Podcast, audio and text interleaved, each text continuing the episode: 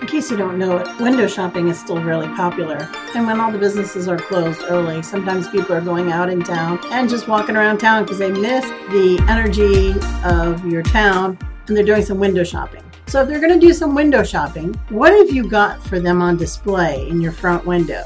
Do you have something that's attractive? Are you still changing it up even though traffic in your store is a little light perhaps? What I would suggest is that you go ahead and put some really great information in the front window and really put a spotlight on it. White really stands out great, you know, people can see that. But at the same time, colors are wonderful, outlining things. Be creative, put some time into your window displays.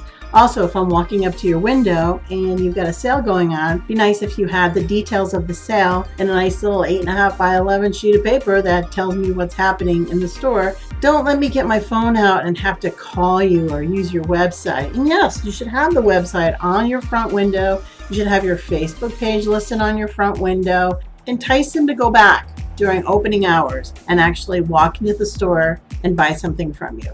Make sure it's inviting, it's colorful, it's happy. Don't forget, walk in traffic is still out there. They just might be going to your business after hours.